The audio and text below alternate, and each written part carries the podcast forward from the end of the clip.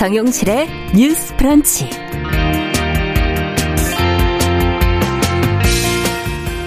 안녕하십니까 정용실입니다. 지난 11일에 열린 국민의힘 전당대회 결과에 관심이 쏠리고 있습니다. 제1야당 최초로 30대 당대표가 선출이 됐고 최고위원회도 여성 정치인이 다수 진출했기 때문인데요. 어, 이준석 신임 대표가 그간의 우려와 논란을 뛰어넘어 당대표로서 어떤 행보를 보여줘야 할지 또 여성 최고위원들에게는 어떤 역할을 또 기대할 수 있을지 같이 생각해 보는 시간 가져보겠습니다. 네, 여학생들의 외모 복장에 대한 과도한 규제가 인권을 침해한다는 비판이 나오면서 서울시 의회가 학생 인권 조례에 담긴 복장 규정 근거 조항을 삭제를 했지만 여전히 이 불필요한 규제를 유지하는 학교가 적지 않은데요. 이 서울시 교육청이 이런 문제를 개선하기 위해서 학교들을 대상으로 한 직권조사에 나선다고 합니다. 아, 잠시 뒤 복장 규제에 대한 학생들의 생각은 무엇인지 이야기 들어보겠습니다. 자, 6월 14일 월요일 정용실의 뉴스 브런치 문을 엽니다.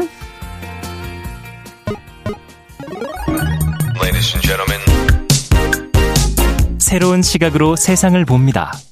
정용실의 뉴스 브런치 뉴스 픽.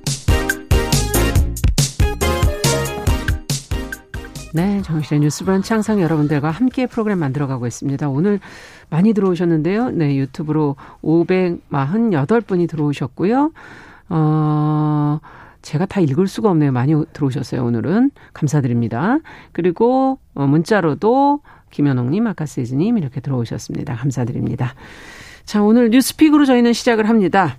어, 월요일과 수요일을 맡아주시는 전혜연 우석대 개공 교수님 안녕하세요. 네, 안녕하세요. 전지현 변호사님 안녕하세요. 네, 안녕하세요. 자, 앞서 말씀드린 국민의힘 전당대회 결과가 이제 지난주 금요일에 나왔고, 당대표 선출 결과가 워낙 화제여서 그 사이에 뭐 여러 가지 방송들이 많이, 어, 이 문제를 다뤘기 때문에 저희는 뭐 이 문제 직접적으로는 아니고 평가 정도만 듣고 넘어가도록 하죠. 그리고 저희가 주목하는 건 최고위원 4명 중에 또 3명이 여성 정치인이라는 사실입니다. 배현진, 조수진 어, 의원 그리고 정미경 전 의원 이렇게 어, 세 분인데요. 자, 결과에 대한 평가와 더불어서 어, 여성 최고위원들의 역할은 무엇이 돼야 할지 어, 한마디씩 좀 들어보겠습니다. 먼저 전혜영 교수께서 얘기해 주시겠어요? 예, 저는 일단 결과적으로 보면 의미 있고 축하할 일이라고 생각을 합니다. 네.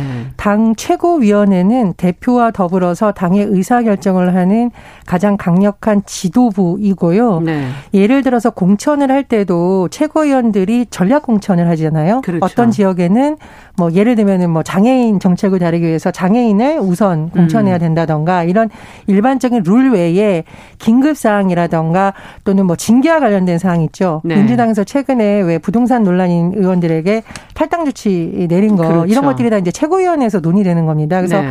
어 우리 지금 정치 상황을 봤을 때 보수 정당인 제1야당에서 여성 최고위원이 어, 3명이나 들어갔고 또 전당대회를 통해서 당선된 최고위원입니다. 음. 지명직 최고위원이 아니에요. 네. 이런 과정 그리고 앞으로 어, 의사결정 기구에 이런 여성들이 진출했다는 것은 매우 의미가 있습니다. 그렇게 보고요. 그 조금 제가 우려스러운 면은 뭐냐면 어, 지금 당선된 분들에 대한 전반적인 평가가 투사, 음. 대여 투쟁을 강력하게 이끌었던 인물이라는 게 전반적인 평가예요. 네. 또 하나는 미디어에 노출이 많았던 어 정치인이라는 편이네요. 거죠. 네. 그렇다면은 자칫하면 이것이 아 여성 최고위원들이 왔으니까 어 여성에 대한 이슈 또 지금 문제가 되고 있는 젠더 갈등 이슈 이런 것을 잘 풀 수 있었으면 좋겠다는 음. 기대가 뭐 반영됐다고도 볼 수 있지만 일각에서는 음. 대여 투쟁을 더 강경하게 하라는 것으로 해석을 하다 보면 오히려 더 대여 투쟁을 하면서 여성들이 어, 검투사, 투사 이런 점만 음. 부각되는 것이 아닐까라는 우려가 지금 제기가 되고 있습니다. 그래서 저는 여성 최고위원들의 진출을 환영합니다만 어, 이들에게 많은 것을 기대하고 있는 사람들의 것을 좀 잘 실현하려면 정말 이게 당내 구조, 정치 음. 구조, 사회 구조를 보면서 그 갈등과 구조를 해결할 수 있는 대안을 내는 정치를 좀 했으면 좋겠다라는 바람이 있네요. 네. 천지연 변호사께서는 어떻게 보십니까? 일단 이번에 최고위원 구성과 네. 관련해서 여성들이 많이 진출을 했는데 사실 이번에 출마했던 후보자들 몇 면을 되면 몇 면을 보면은 음. 아 진짜 될 것 같다 이런 사람들이 된 것 같아요. 이제는 결국 이제 대선 전국으로 가는데 네. 선거도 투쟁이거든요. 음. 그래서 좀 이렇게 미디어에 노출이 많고 정무적인 감각이 있다고 나름 내부에서 인정을 받고 음. 어떤 젊음이라는 상징성을 살릴 수 있는 분들이 된 것 같은데요. 저는 이분들이 뭐 이분들을 제가 폄훼하는 건 아니고 특별히 뭐 젠더 문제를 실현할 것 같지는 않아요. 그거는 음. 이번 국민의힘 여성 의원들뿐만 아니라 정치권 전반에서 제가 느끼는 건데 음. 여성 의원들은 사실 그냥 일반적인 여성보다는 어떤 권력이라든지 능력 면에서 우울한 우월한 경우들이 많거든요. 그런 여자들의 특징이 뭐냐면은 여성 할당제라든지 어떤 여성의 고충 처리, 젠더 문제는 예. 자기와 상관이 없는 일이라고 생각하는 경우들이 많아요. 음. 그래서 뭐 특별한 기대는 안 하지만은 결국 우리 시대가 해결해야 될 과제인 거는 맞거든요. 네. 그래서 이번에 국민의힘뿐만 아니라 정치권 전반에서 대선 전국으로 가면은 분명히 그 후보자들한테 여성 할당제라든지 젠더 문제를 물을 거거든요. 음. 거기에 대해서 남성과 여성 모두를 만족시킬 수 있는 대안을 어떻게 내는지에 대해서는 음. 다 같이 고민을 해야 되는 문제고 다만 여성 의원들은 회사 생활을 하면서 본인들이 그런 느꼈던 음. 부분들이 있을 거예요. 분명히 불합리하다고 그렇겠죠. 느꼈던 부분이 그런 점에 대한 어떤 자기 소외를 솔직하게 토론을 하면서 이런 것들이 반영이 되도록 해야 되겠다 그런 생각이 들고 네. 어제 그리고 당 대표 선거 결과는 처음에는 설마 설마 했는데 나중에는 안 된다기 안 된다고 하기가 어려운 그렇게까지 지지율이 올라 갔었거든요. 음. 이준석 대표가. 네, 그렇죠.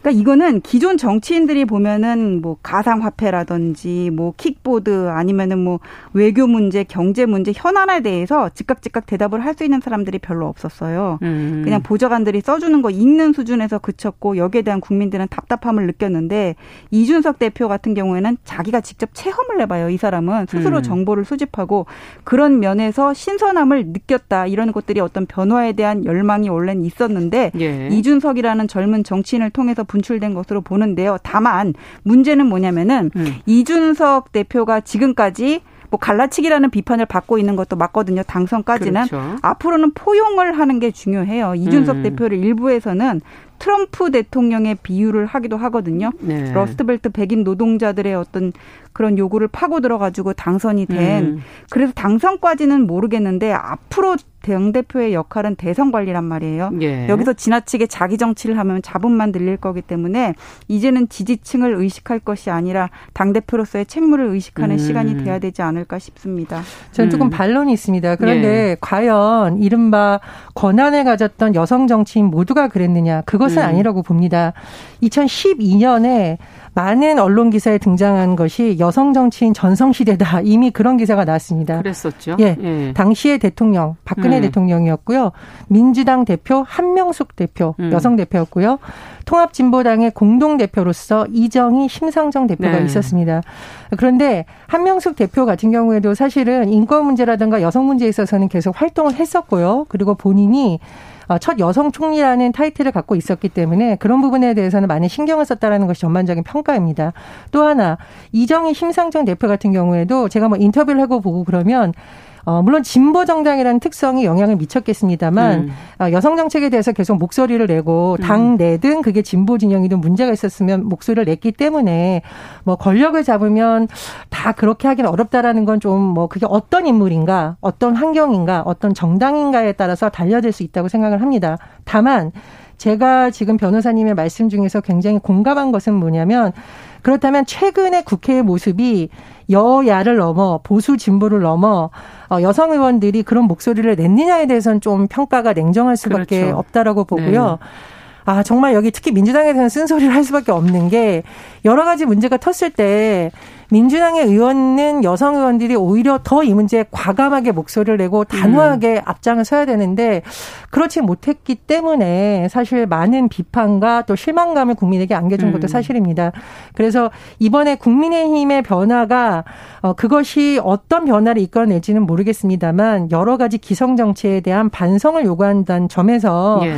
여성 정치인들이 잘한 점도 있지만 우리가 그렇다면 젊은 세대와 젊은 여성들의 어, 어떤 욕구에 부응했는 지에 그렇죠. 반성을 하는 좀 좋은 네. 성찰의 계기도 됐으면 합니다. 네.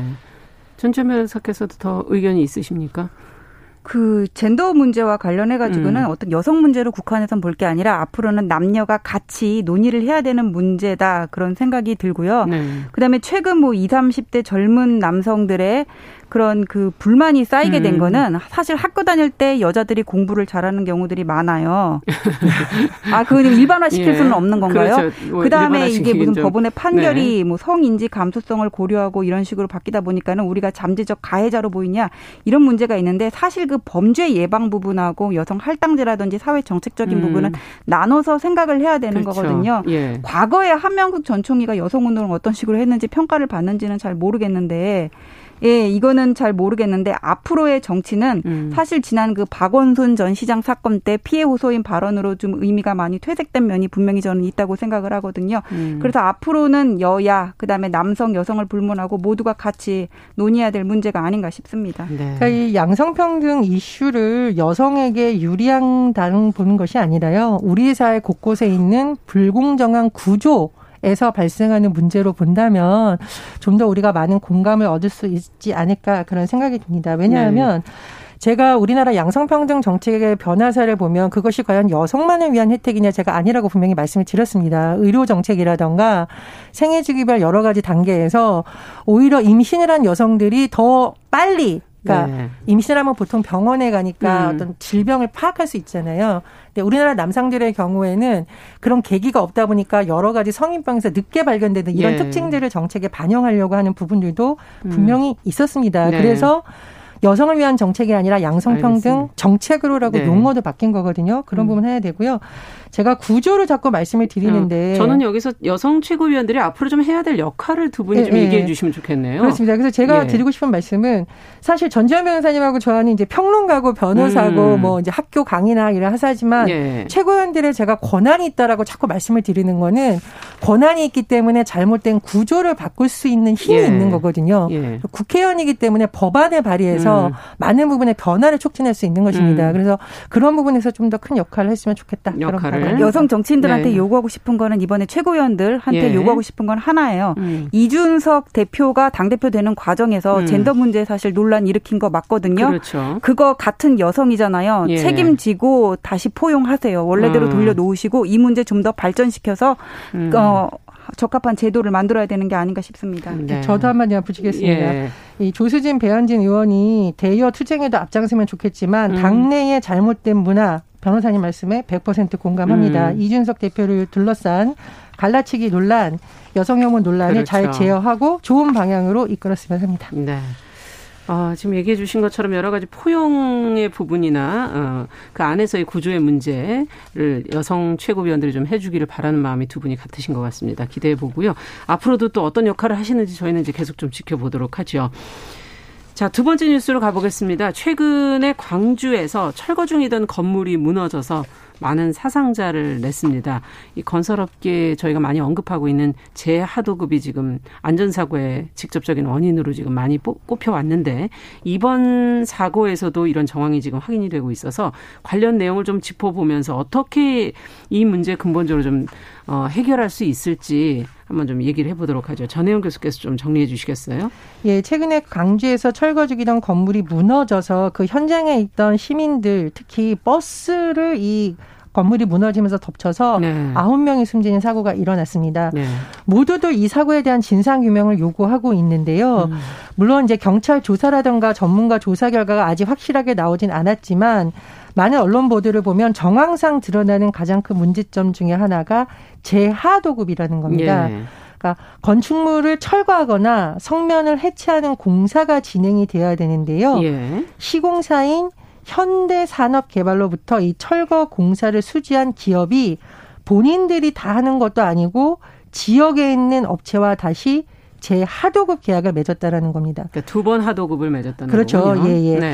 근데 지금 이렇게 불법적인 재하도급 문제가 다시 조명을 받고 있는 이유가 음. 이런 식으로 건설 현장에서 관행적으로 하고 있는데 명백히 법 위반이고 네. 법 위반이라는 것이 이렇게 하다 보면 더 큰 문제는 뭐냐면 재하도급을 주는 이유가 뭐겠어요? 비용의 문제나 예, 뭐 그런 것이죠. 비용이죠. 예. 원래 맺었던 단가보다 계속 내려가면서 중간에서 이익을 취하는 형식이 음. 되는데 이것이 여기서 끝이는 것이 아니라 평당 뭐 제곱미터당 예를 들면 3.3 제곱미터당 28만 원이다. 네. 그러면 이게 10만 원으로 줄고 제하도급 또 오지만 4만 음. 원으로 줄고 비용이 줍니다. 비용이 줄면 어떻게 되느냐. 숙련되지 않고 값싸게 쓸 수 있는 음. 노동자를 부른다던가 비용을 들여서 왜 우리가 추락사고 방지하는 여러 가지 뭐 한다던가 안전진단 네. 안전에 들어가는 비용을 자꾸 줄이는 위험성이 있다는 음. 거거든요. 그래서 이런 부분에 대해서 이번에 반드시 조사가 돼야 된다 이런 지적이 나오고 있고요. 음. 참고로 지금 경찰에서도 계속 조사를 하고 있지만 뭐 국토부 차원이라던가 정부 부처 차원에서 여러 가지 들여다보고 있다고 음. 하거든요. 그래서 조사를 통해서 당장 드러난 현상에 대한 분석도 중요하지만 곳곳에서 벌어지고 있는 이런 일이 왜 어, 일어나는지 그럼 음. 법의 문제가 있는 건지 네. 관행의 문제인 건지 들여다볼 필요가 있다는 지적도 나오고 있습니다. 자, 그렇다면 지금 어 일부 지금 불법적인 요소들이 지금 확인이 되고 있다라는 얘기인 것 같은데요.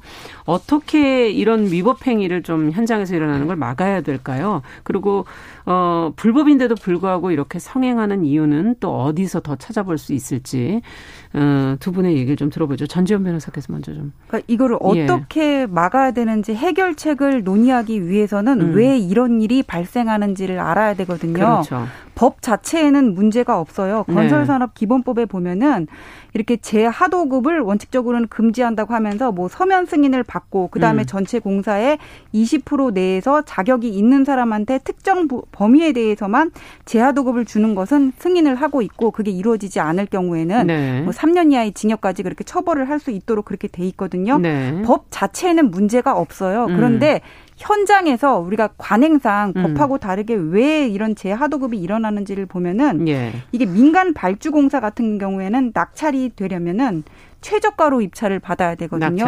예, 그러면 공사비를 공사 원가보다 낮게 그냥 최대한 이걸 낮춰가지고는 일단 낙찰이 되면은 그걸로 공사를 지으면은 자기가 얻는 게 별로 없잖아요. 음. 그럼 더 낮은 가격에 하도급을 주고 또 하도급을 주고 이런 식으로 하면서 음. 중간에서 그 차액만큼을 일종의 통행세처럼 아. 가져가는 그런 거예요. 예. 그래서 근데 이렇게 낮, 계속 이렇게 낮게 공사 단가가 내려간다면 이번 그 광주 사건 같은 경우에도 감독자 없었고 음. 점검 제대로 안 닫고 해체 계획서 부실했고 무자격자가 철거한 부분 있고 철거 장비 제대로 안 갖췄고 이런 음. 부분들이 계속 나오잖아요. 예. 그러니까 이렇게 건물을 철거할 때는 옆에 이렇게 성토채 같이 이렇게 쌓은 다음에 거기에다 굴착기를 올려놓고 위에서부터 내려가야 되는데 그런 그 ABC를 지키지 않았기 음. 때문에 이런 문제가 발생한 거는 인력이라든지 철거 장비를 제대로 갖추기에 뭔가 자금이 딸리는 부분이 그렇죠. 있었기 때문이거든요. 예.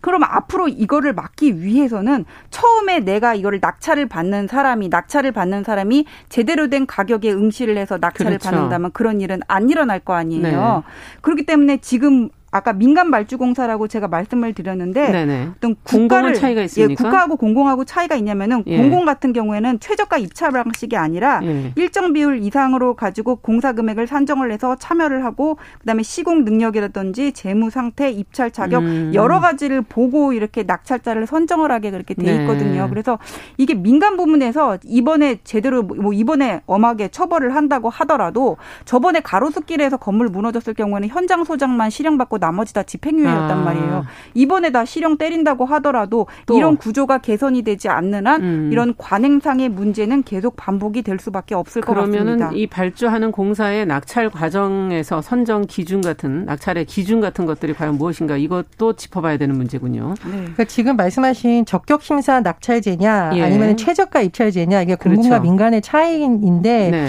저는 이제 법적으로 문제가 뭐 그런 점만 보다면 없을 수가 있지만 근본적으로는 사실 저는 다른 면에서의 법적인 제도 보완은 필요하다. 음.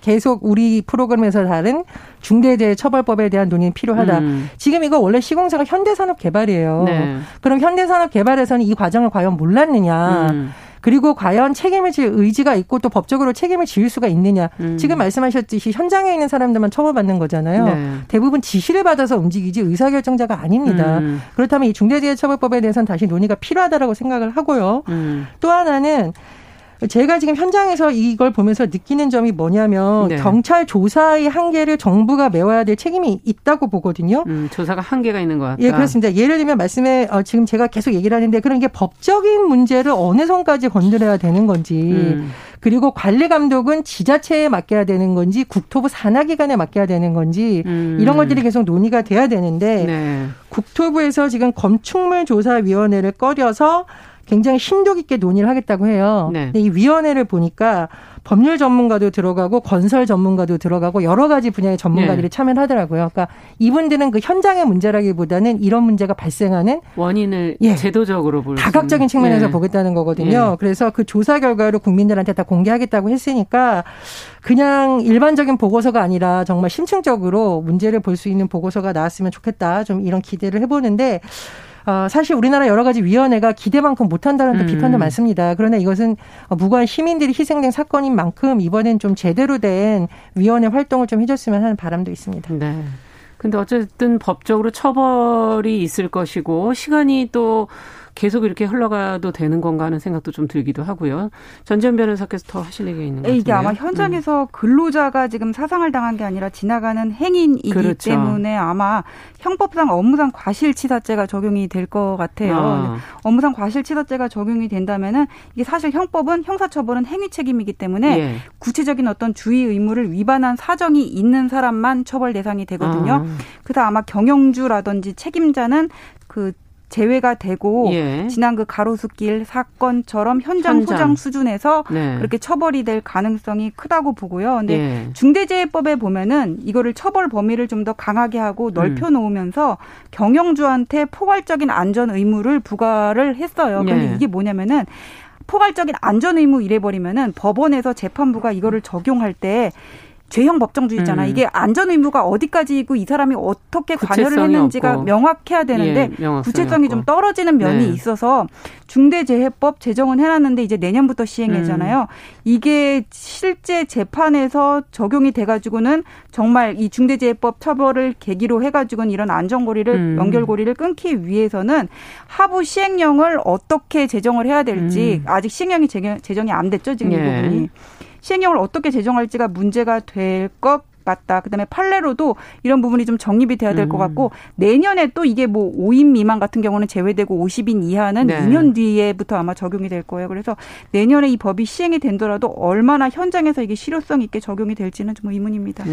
저는 이제 국토부에서 지금 전국에 있는 해체 공사 현장을 점검을 음. 하겠다고 했어요. 네. 그러니까 공공 따로, 민간 따로. 아니고 전체로. 예, 예. 이제 네. 공공하고 민간이 관리 감독 기관이 달라질 수가 있으니까 예. 민간 공사 는 해당 지자체 주관으로 현장을 점검하는 것. 음. 공공의 경우에는 뭐 감리자라든가 발주청 이런 것을 통합적으로 네. 본다고 하는데 이 조치는 그래도 잘한 거라고 봅니다. 음. 왜냐하면 이 사고 일어난다고 해서 다른 현장에서 갑자기 안전관리 뭐 그렇죠. 강화하진 않을 거기 때문에 예. 이건 잘한 건데 제가 말씀드렸듯이 우리 사실 프로그램에서 이 프로그램 말고 수많은 재해 현장에 특히 산업 현장 문제 건설 현장에서 예, 건설 현장 문제 예. 다뤘는데 예. 개선이 안 되고 있습니다. 그래서 제가 계속 강조를 하지만 제도적 차원의 보완 변호사님 음. 말씀해 주신 법적인 차원의 보완도 여러 가지가 필요하다고 봅니다. 네. 오늘 말씀은 여기까지 듣도록 하지요. 어, 뉴스픽 전지현 변호사 전혜연 교수 두 분과 함께 이야기 나눠봤습니다. 오늘 말씀 잘 들었습니다. 감사합니다. 감사합니다. 네, 감사합니다. 자, 정용실의 뉴스 브런치 듣고 계신 지금 시각 10시 29분 향해 가고 있고요. 라디오 정보센터 뉴스 듣고 오겠습니다. 오늘 코로나19 예방접종 대응 추진단에 따르면 어제 1차 신규 접종자는 2만 7,481명으로 누적 1차 접종자는 1,183만 381명입니다. 이는 전체 인구의 23%에 해당합니다. 정부는 중국 견제로 해석될 수 있는 주요 7개국 정상회의의 일부 성명에 한국이 서명한 것과 관련해 특정 국가를 겨냥한 것이 아니다라는 입장을 밝혔습니다. 주요 7개국 G7이 정상회의 공동성명에서 사상 처음으로 대만을 언급하자 대만 정부가 공식적으로 환영의 뜻을 나타냈습니다. 지금까지 정보센터 뉴스 정한다였습니다.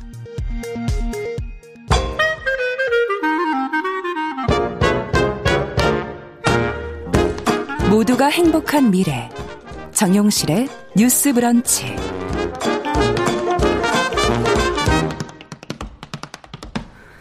네, 정유실의 뉴스 브런치 듣고 계신 지금 시각 10시 30분 향해 가고 있습니다.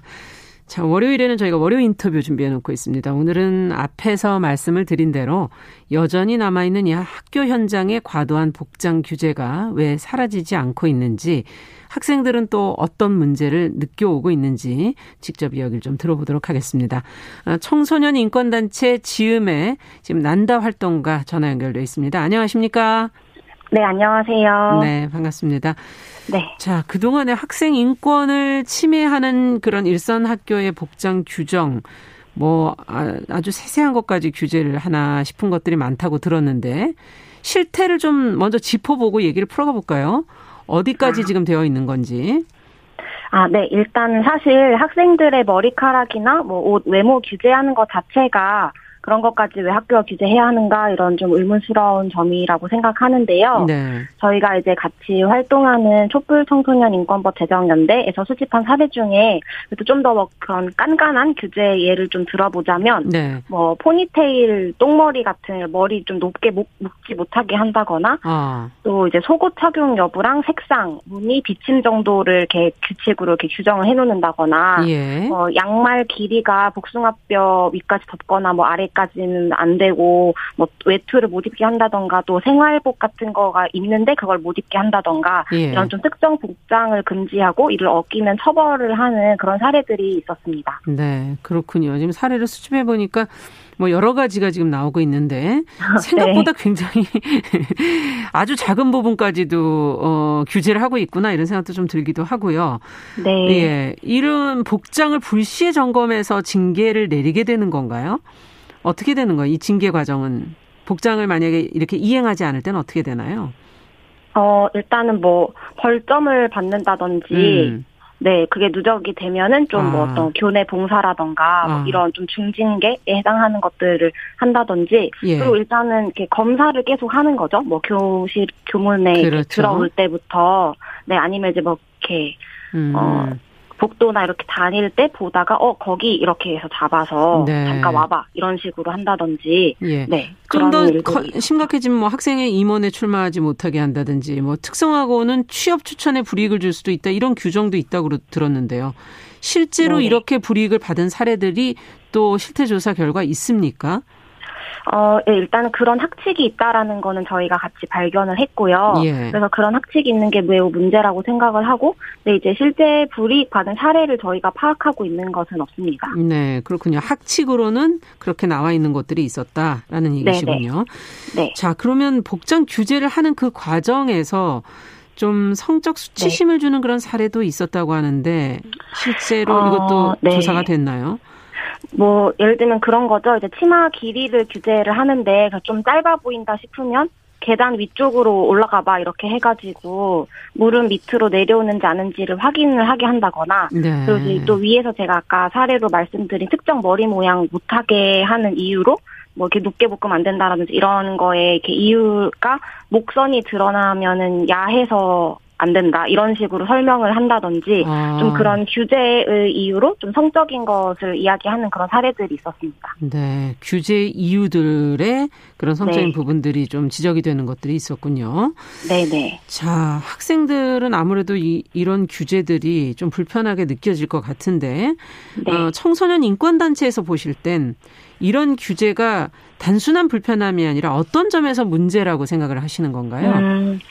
네, 일단은 두발 복장 규제는 신체의 자유 같은 그런 인권을 좀 직접적으로 억압하고 통제하는 점에서 인권 침해라고 보고요. 네. 또 학교가 어쨌든 이렇게 마음대로 학생들 개개인의 몸을 몸을 통제할 수 있다. 그리고 학교에서 정해주는 대로 무조건 따라야 한다. 이런 음. 부당한 경험을 학생들이 이제 일상적으로 하게 되는 것이고요. 네. 또 이런 복장 규제가 대부분 이제 뭐 남자는 이런 머리 모양, 뭐 여자는 이런 머리 모양, 뭐 네. 이런 또 특정 복장을 뭐 해야 뭐 어떤 옷차림인 것이고 뭐 이런 그 규제가 있는 것이고 그렇죠. 또 이제 뭐 머리 색깔 같은 경우도 한국인이니까 이제 모두 까만 머리여야 한다. 네. 이런 네, 음. 어, 편견이 들어 있는 거죠. 그래서 뭐 이런 성별이나 인종에 대한 편견을 반영을 하고 있다라는 점에서 또 문제라고 보고 음. 그런 점에서 일종의 차별이기도 하다 이렇게 보고 있습니다. 네. 어, 억압이나 통제 부분의 문제점과 또 어떤 편견을 네. 조장하는 부분에서의 문제점 이런 걸 지금 지적을 해 주셨어요. 네 자, 사실 그 동안에 그 구시대적인 이런 복장 규정은 좀 개선이 필요하다 하는 목소리들이 있었는데 네. 개선이 아직까지 잘 안 되는 이유는 어디 있다고 보세요? 어, 잘 되지 않고 있는 그쵸 말씀하신 것처럼 좀 어쨌든 오랫동안 이제 이런 학교에서 인권 침해를 금지해야 되고 개선해야 한다라고 네. 했는데 사실 우리 사회가 학생을 어떻게 대하고 있는가 이 부분을 좀 살펴봐야 한다고 생각을 해요. 네. 어쨌든 학생 은 학생이 학생다움을 지켜야 하고 어떤 정해진 복장을 입어야 한다 이런 잘못된 통념도 있고 음. 또 이제 용의 복장 규제를 통해서 학생을 좀 통제해야 한다라는 어떤 폭력적인 인식이 지금도 우리 사회에 자리 잡고 있기 때문이라 이렇게 음. 보고 있습니다. 네, 학생다움이라는 것은 네. 과연 무엇인가? 네. 어, 하는 것에 지금 복장이 네. 들어가 있는 거군요. 우리의 네, 네. 편견 속에. 네. 네. 학생다움은 뭐라고 보세요? 참 어려운 얘기네요, 이거는. 사실 그렇게 정해진 어떤 학, 뭐 학생다움 이런 음. 관념 자체가 그냥 사, 사실 뭐 사람에 따라 느끼는 것도 굉장히 관점이 다를 것이고 아. 그런 건데 이제 그게 이제 강요가 되는 것 자체가 이제 문제라는 좀 문제인 거죠. 우리가 뭐 여성다움, 뭐, 뭐 남성다움 네, 여성다움, 이런 것처럼 맞아요. 네, 네, 네. 그렇군요. 자, 그러면은 어 학생 인권 조례에서 복장 규정을 할 수 있다는 근거 조항은 사실은 이제 사라진 상태인데 규제에서는. 안 된다는 조항만이 지금 남아 있는데 네, 네. 강제성이 없어서 이게 잘 안 되는 건가요? 어떻게 보십니까?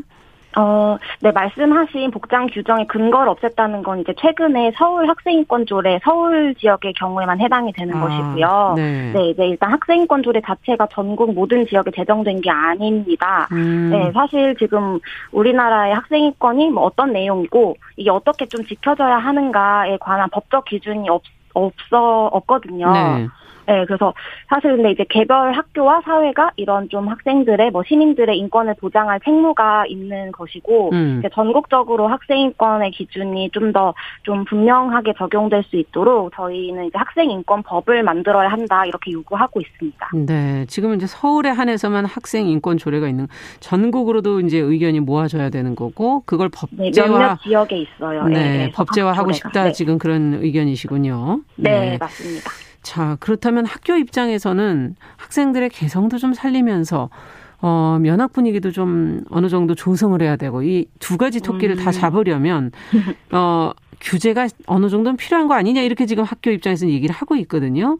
어떻게 네. 보십니까? 이 얘기에 대해서는.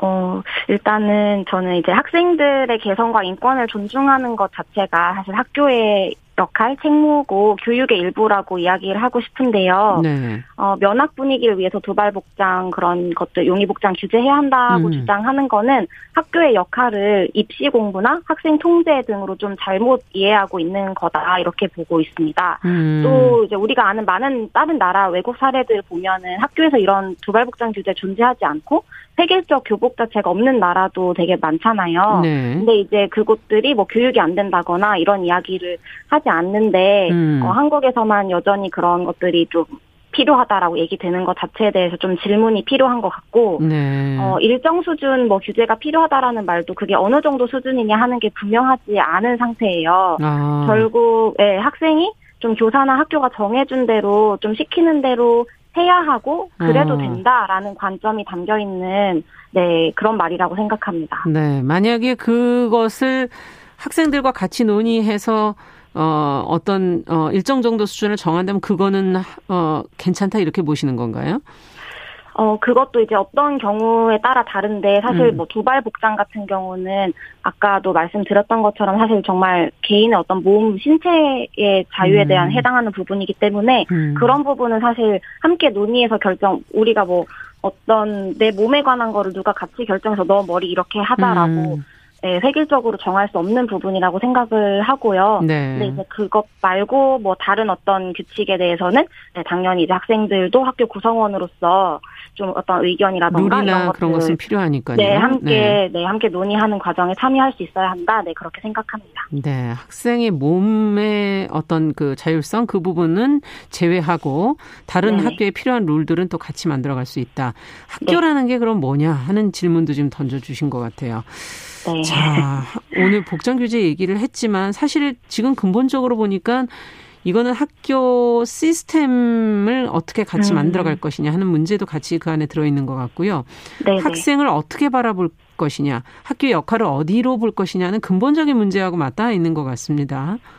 어떻게 네. 보시는지 복장 규정 말고도 어, 학생 인권을 침해하는 그런 문제들이 더 있다고 볼 수도 있겠어요. 어, 네. 일단은 여러 가지 문제들이 있을 텐데 우선 이 이야기를 좀 해보고 싶은데요. 작년에 저희가 이제 코로나 상황으로 등교 개학 이런 게 미뤄지고 또 온라인 수업 시작하게 되고 이런 좀 급격한 사실 변화들이 있었잖아요. 네. 네, 근데 이제 이때 교육부가 이런 좀 여러 가지 결정을 할 때 학생 의견 수렴 어떻게 했냐라고 했을 때, 예. 어, 교사와 학부모 의견에 학생 의견 반영됐을 거다 이렇게 답을 해서 좀 논란이 된 적이 있었어요. 예. 학생들 의견 이제 물어볼 생각도 하지 않은 거죠. 음. 그래서 좀 지금 지금 우리 학생들이 처한 현실을 좀 고스란히 보여주는 장면이었던 것 같다 이렇게 음. 좀 생각을 들었고 네. 많은 학생들이 좀 실제로 자기들의 어떤 의견이나 뭔가 좀 어떤 이야기 이런 것들이 학교에 거의 반영되지 않는다고 느끼고 있고 음. 실제로 지금 학생들이 뭐 학교 운영위원회라든지 하는 학교 어, 운영에 참여할 권한이 없는 상태예요. 네. 학생회 활동이 있기는 한데 그런 것들 좀 형식적으로 꾸려지는 경우가 많은 걸로 네 알고 있고요. 네. 그래서 이제 그런 좀 뭐 코로나 19 관련해서 이제 저희가 전국 중고등학생 대상 설문조사 진행한 적이 있었는데 네, 네. 이런 문장이 있었어요. 어, 학교는 학생의 안전과 배움보다 시험과 성적에 더 관심이 많다라는 문장에 음. 응답자의 80.4%가 그렇다라고 답을 했거든요. 80.4%가? 네, 네, 그래서 사실 학생인권 관련해서 뭐 시스템이라든지 뭐, 뭐 음. 어떤 규정, 특정 규정이라든지 이런 여러 개선해야 할 점이 많지만 그 중에서도 어, 저는 이제 우리나라 교육의 목표가 좀 음. 어떤 어디에 서열, 놓여 있는가? 네, 서열화와 경쟁 뭐 이런 좀 입시 중심 교육의 문제가 여전히 있고 음. 그리고 이제 학교의 학생들의 좀 참여권이 보장되지 않고 있다라는 문제를 좀 주목해야 한다고 생각합니다. 네. 학교라는 게 학생, 학부모, 교사의 세 가지의 어떤 다리로 연결되어 있는 것인데 그 안에서의 학생의 참여권, 학생을 네. 얼만큼 주체로 볼 것인가 하는 문제를 근본적으로 지적을 해 주신 것 같습니다. 자, 같이 좀 네. 고민이 필요한 대목인 것 같고요. 오늘 얘기는 여기까지 듣도록 하겠습니다. 말씀 잘 들었습니다. 감사합니다. 네, 감사합니다. 네, 월요 인터뷰 오늘은 청소년 인권단체 지음의 난다 활동가와 함께 어, 학생들의 과도한 복장 규제 문제에 관해서 같이 이야기 나눠봤습니다.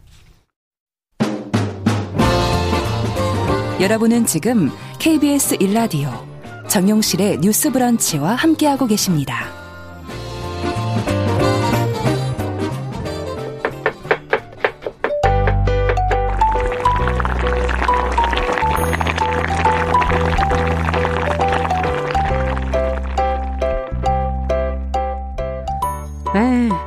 건강한 식탁 시간입니다. 식생활과 식재료에 대한 정보 재밌게 전해드리는 시간이죠. 오늘도 홍신의 요리 연구가 잘해 주셨습니다. 어서 오세요. 안녕하세요. 네.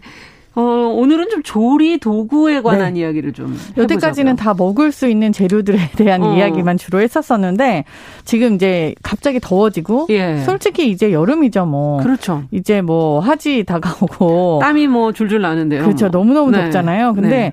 여름철 하면은 사실 제일 많이 떠오르는 것 중에 하나가 뭐 식중독이라든지 음. 여름철에 왜 이렇게 뭔가 음식 때문에 이런 게 많냐. 네. 그 이유 중에 하나가 조리 도구 관리거든요. 있거든요. 아, 그래서 이렇게 정하셨군요. 네, 그래서 오늘은 조금 뭐 좀 지루할 수도 있지만 좀 위생에 관한데 네. 근데 챙겨 들어 두셔야지 될 만한. 네, 그냥 한 번씩 네. 들어 두시고 그리고 음. 듣다가 어, 집에 지금 도마 상태가 어떻지? 약간 아. 칼을 어디다 꽂아놨을까? 요것만 그냥 잠깐 점검 한 번씩만 해주시면 좋을 것 같아요. 그렇군요. 지금 네. 도마 얘기를 하시니까 그 많은 도구 중에서 특히 떠오르는 그쵸. 게 도마네요. 옛날에 네. 이런 우리 집은 그랬거든요. 저희 할머니는 도마를 자꾸 햇빛에 갖다 말렸어요. 맞아요. 근데 그게 소독한다라는 단어를 쓰셨지만 네. 어, 도마를 솔직하게 말씀드리면 도마를 오래 쓰기 위해서는 햇볕에 갖다 말리면 안 되고요. 아, 그래요? 네. 그리고 또 한편으로는 햇볕에 갖다 말리는 건 또 되게 좋은 방법이기는 해요. 음. 근데 도마 자체가 틀어짐 현상이 생기기 그렇더라고요. 때문에 이게 나무잖아요. 짜게 지던데. 네. 그렇기 때문에 보니까. 말리는 것 자체가 조금 다르게 돼야 되는데 음. 어, 백화점에 가면은 푸드코트가 있잖아요. 네. 근데 그 푸드코트에 입점되어 있는 그런 그 가게들이 음. 다 이렇게 위생 관리 사항을 준수하고 있는데 음. 무조건 도마 살균기가 있어야 돼요. 아. 그게 사실은 법적인 제재 사항 중에 하나 네, 하나거든요. 살균기. 그렇죠. 일반적으로 그냥 길에 있는 로드샵이라고 하는 그런 식당들은 이런 규정이 아, 없어요. 그런데 그래서 나름대로 이제 자체적으로 다 깨끗하게 하고 이런 거에 대한 음. 개념이 있고 한 가게들이 사실 오래 가죠. 그렇죠. 근데 백화점 같은 경우에는 이제 그 백화점의 브랜드 이름도 있고 하다 보니까 음. 관리를 더 철저히 하기 위해서 의무적으로 도마 살균기를 다 도입을 하게 돼 있어요. 아. 근데 이 살균기가 칼도 살균하고 도마도 살균하고 다 이렇게 살균기가 있으면 네. 되게 좋지만 모든 가정이나 모든 매장이 다 살균기를 가지고 있지는 않단 말이에요. 그럼요. 근데 도마를 왜 살균을 해야 되냐? 예. 이게 음식물에 묻어 있는 거 혹은 뭐 우리 인간들도 음. 그냥 걸어 다니는 미생물 덩어리인 거잖아요. 그렇죠. 우리 손에도 묻어 있고 뭐. 그렇죠. 좋은 세균도 음. 있고 나쁜 세균도 있고 근데 이 나쁜 세균이 잘못해서 이제 확 생산이 많이 되다 보면은 음. 병이 생기는 거니까 이걸 방지를 해야 되는데 음. 방지를 할 수 있는 방법이 솔직히 딱히 없습니다. 아. 어떻게 하면 되나? 네, 그래서 제일. 중요한 거는 네. 도마가 만약에 오래됐다라고 네. 하면 이거는 그냥 교체를 하시는 건데 교체 오래됐다 안 됐다를 떠나서 교체 시기를 어떻게 결정을 하시냐 하면 맞아요. 도마 위에 칼 자국이 얼마나 나 있는지를 보세요. 도마를 왜나 있죠. 많이 나 있죠. 네. 많이 나 있으면은 교체를 하셔야 돼요. 이게 어떤 말씀이냐면은 네. 나무 도마를 오래 사용한다라고 하는 게 음. 관리를 잘해야 되는 건데 짜게 질 때까지 사용하는 게 오래 사용하는 게 아니에요. 어. 이게 칼집이 많이 나 있으면 많이 나 있을수록 그 미세한 틈새 사이로 무조건 아. 미생물들이 계속 번식을 하게 돼 있거든요. 아. 그래서 눈으로 틈새가 보인다라고 네. 하면은 도마를 무조건 교체를 하셔야 되는 건데 원래는 어. 근데 그거를 매번 칼 한 번 썰고 도마를 새로 살 수가 없잖아요. 그럼요. 그래서 어느 정도 계속 소독도 하고 깨끗하게 닦고 말리고 쓰다가 쓰다가 이걸 사포질을 한번 하시는 거예요.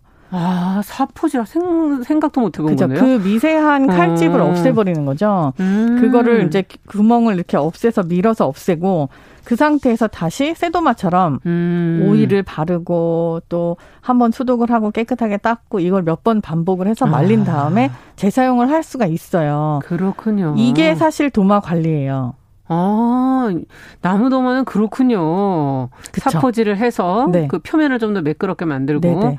다시 그렇게 해서 썰어. 그쵸. 근데 참 우리 음식이 음. 보면은 김치도 썰어야 되고 아. 거기에다가 또 생선도 다룰 때 저희가 음. 도마가 뭐몇 개가 막 많은 게 아니니까 네. 하다 보면 그게 다 그 안으로 좀 스며들고 음. 어떻게 이거 벨 때 골치 아파서 참 어떻게 해야 되나? 그거 그냥 잘 씻으면 된다라고 생각을 대부분 하고 계시는데, 네. 네. 물론 잘 물에. 씻으면 됩니다. 네, 뜨거운 물에 잘 씻으면 되지만 음. 도마 재질에 따라서도 다르고 일단 이렇게 돼 있어요. 고기용, 생선용, 음. 채소용. 요 세 가지는 도마를 다르게 써라. 따로. 원래는 권장 사항이에요. 음. 집에서 사실 얼마나 자주 요리를 하신다고 고기용, 채소용, 뭐 생선용을 다 따로따로 도마를 가지고 둘 때도 있겠어요. 없어요. 둘 때도. 둘 때도 없잖아요. 네. 대부분 그래서 하나를 가지고 계신단 말이에요. 네. 이 하나를 가지고 계실 때 제일 중요한 거는 도마는 하나를 썰자마자 그때그때 닦으셔야 돼요. 아. 그리고 김치를 만약에 썰었어요. 썰었어요. 썬 다음에 그때그때 닦으시는데 음. 김치 썬 다음에도 이제 홈이 파이거나 뭐 물이 남거나 할수 음. 있잖아요. 그러면은 그 도마의 뒷면이라든지 음. 다른 면을 이용해서 다른 재료를 썰으셔야 되고 아. 칼 반드시 닦으셔야 되고 음. 그 칼을 닦을 때도 뜨거운 물로 비누칠을 해서 그렇죠. 닦으신 다음에 예. 물기를 완전히 제거한 상태로 재사용을 하시는 거예요.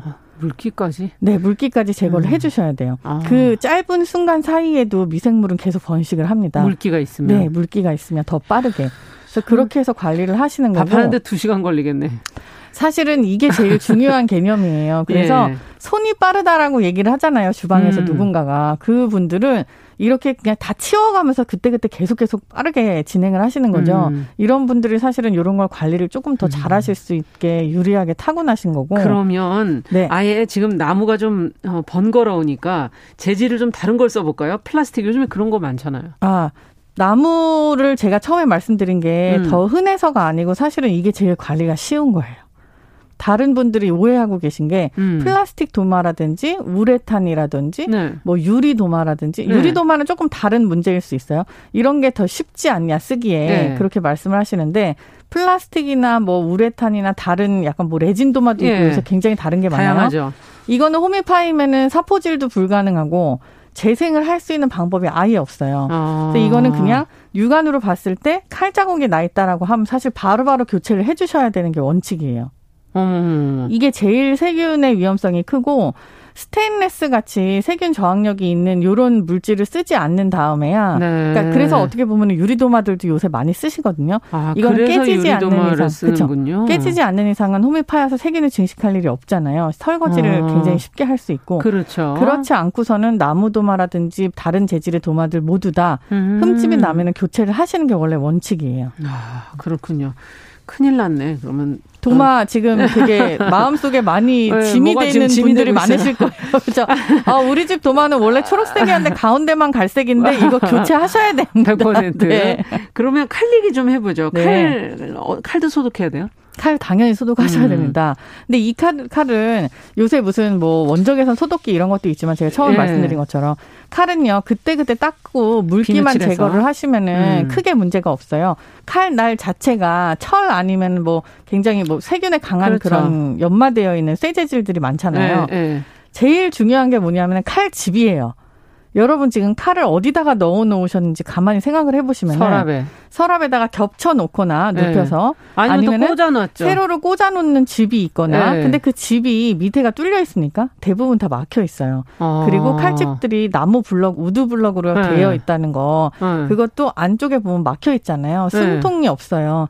근데 조금의 물이라도 거기 들어가 있는 상태에서 그 나무에서 아. 미생물이 증식을 해버리면은 이 칼도 그렇게 안전하지 않아요. 어. 심지어는 저는 이런 말씀도 드려요. 수박이나 멜론이나 이런 것들 껍질이 닿은 상태에서 칼로 한번 썰잖아요. 네. 그때마다 한 번 칼이 들어갈 때마다 칼을 씻으셔야 돼요, 원래는. 왜냐하면 그 껍질에 있는 미생물들이 칼에 닿아 있잖아요. 아. 이게 안에 있는 살까지 파고 들어가잖아요. 어. 그래서 이 정도 과일이 그럼 다 그렇잖아요. 그러니까요. 그래서 원래는 이렇게 사용을 하셔야 되는 거를 아. 그걸 또 물기가 있는 채로 그냥 집에 꽂아서 이렇게 가만히 놔두시면은 이 미생물들이 다 어디로 가겠습니까? 아. 그래서 그게 붙어 있다가 계속 칼에서 다른 음식으로 전이가 되면서 그렇게 해가지고 식중독이 걸리는 거다. 네, 그럴 수 있거든요. 그래서 칼도 관리는 사실 그때 그때 음. 닦으시니까 문제 없으시겠지만 제일 중요한 건 물기를 완전히 제거해서 칼집에 된다. 넣어서 아. 보관을 하라. 칼길이 서로 닿지 않게, 않게. 보관하라. 네. 네. 이게 제일 중요합니다. 그러면 국자나 다른 도구들도 좀 재질이 여러 가지가 있잖아요. 마찬가지죠. 여기 어떤 게 안전한가요, 좀? 안전하다라고 하면은 사실 스테인레스가 제일 아, 권장할 수 있는 재질이에요. 재질로 따지자면. 음, 요즘엔 나무도 있고 나무도 뭐 있고 너무 많죠. 실리콘도 있고 뭐 플라스틱 그런 것도 있고 도자기도 있고 네. 도자기 사실 제일 안전하다고 할 수 있어요. 도자기. 우리가 그릇 닦아서 먹는 것처럼 아. 하지만 하지만 깨지지만 않으면은 이제 이거는 그렇죠. 계속해서 사용이 가능한 맞아요. 거니까 그리고 세균 증식에 관해서도 조금 더 자유로울 음. 수 있고 음. 스테인레스도 마찬가지고요. 음. 나머지 재료들은 처음에 도마 상황에서 말씀드린 것처럼 약간의 상처라든지 음. 색깔이 변질되었다라고 하면은 그 즉시 교체하시는 게 원칙입니다. 나무가 사실은 씻다 보면 이제 주걱에 눌러붙어가지고 어, 빡빡 문지르다 보면 그 깎이잖아요. 그렇죠. 그 사이사이로 다 작은 아. 이들이 살 수 있다는 거를 인지를 하셔야 아. 그래야지 조금 갑자기 다 버려야 될것 같아요. 그러니까 이게 굉장히 민감한 문제예요. 아, 뭐 네. 이렇게 되면 뭐 살 수 없지 않냐? 사람이 음. 저항력이 있는데 이 정도는 괜찮지 않냐? 근데 그러니까요. 그게 다 사람 나름이고요. 음. 조심해서 좋을 건 없습니다. 그러니까 안 음. 좋을 건 없습니다, 사실. 네. 네. 요리를 할 때 사실 냄비 재질 플러스 뭐 프라이팬 재질 이것도 음. 사실은 참 영향이 크잖아요. 어, 지금 뭐 스테인레스 후라이팬이라든지 음. 아니면은 뭐 테프론 코팅이라든지 음. 뭐 이런 거 말씀하시잖아요. 네. 뭐 세라믹 코팅팬도 음. 있고. 근데 일단 코팅팬하고 코팅 아닌 팬만 팬. 나눠서 지금 간단하게 설명을 좀 드려볼게요. 예. 코팅을 했다는 거는 조리를 할 때 조금 용이하게 네. 들러붙지 않게 기름 맞아요. 같은 게 없어도 하기 위해서 하나 뭔가 막을 씌워놓은 거죠. 음. 근데 그 막이 우리가 생각하는 것처럼 이렇게 한 겹이 아니거든요. 음. 그 안에 다른 겹들도 있고 다른 물질들도 있어요. 음. 프라이팬 자체도 그냥 우리가 알고 있는 것처럼 쇠로 만든 게 아니에요. 아. 안에 알루미늄도 있고 뭐 다른 재질들이 있을 수 있어요. 예. 다 다르거든요. 근데 코팅이 벗겨졌다. 음. 만약에 육안으로 그게 보인다. 네, 그 음식이 들러붙는다. 바로 교체하셔야 돼요. 아, 이것도 교체. 음식이 들러붙지 않아도 돼요. 아. 심지어는 한 줄만 찍 가 있는데 이거 칼로 잘못 구워서 그랬으면은 그 교체요? 그 안에서 다른 물질이 배어 나와서 음식에 들어갈 수 있기 때문에 이것도 바로 교체 대상이에요. 네. 갑자기 답답한 마음이 듭니다.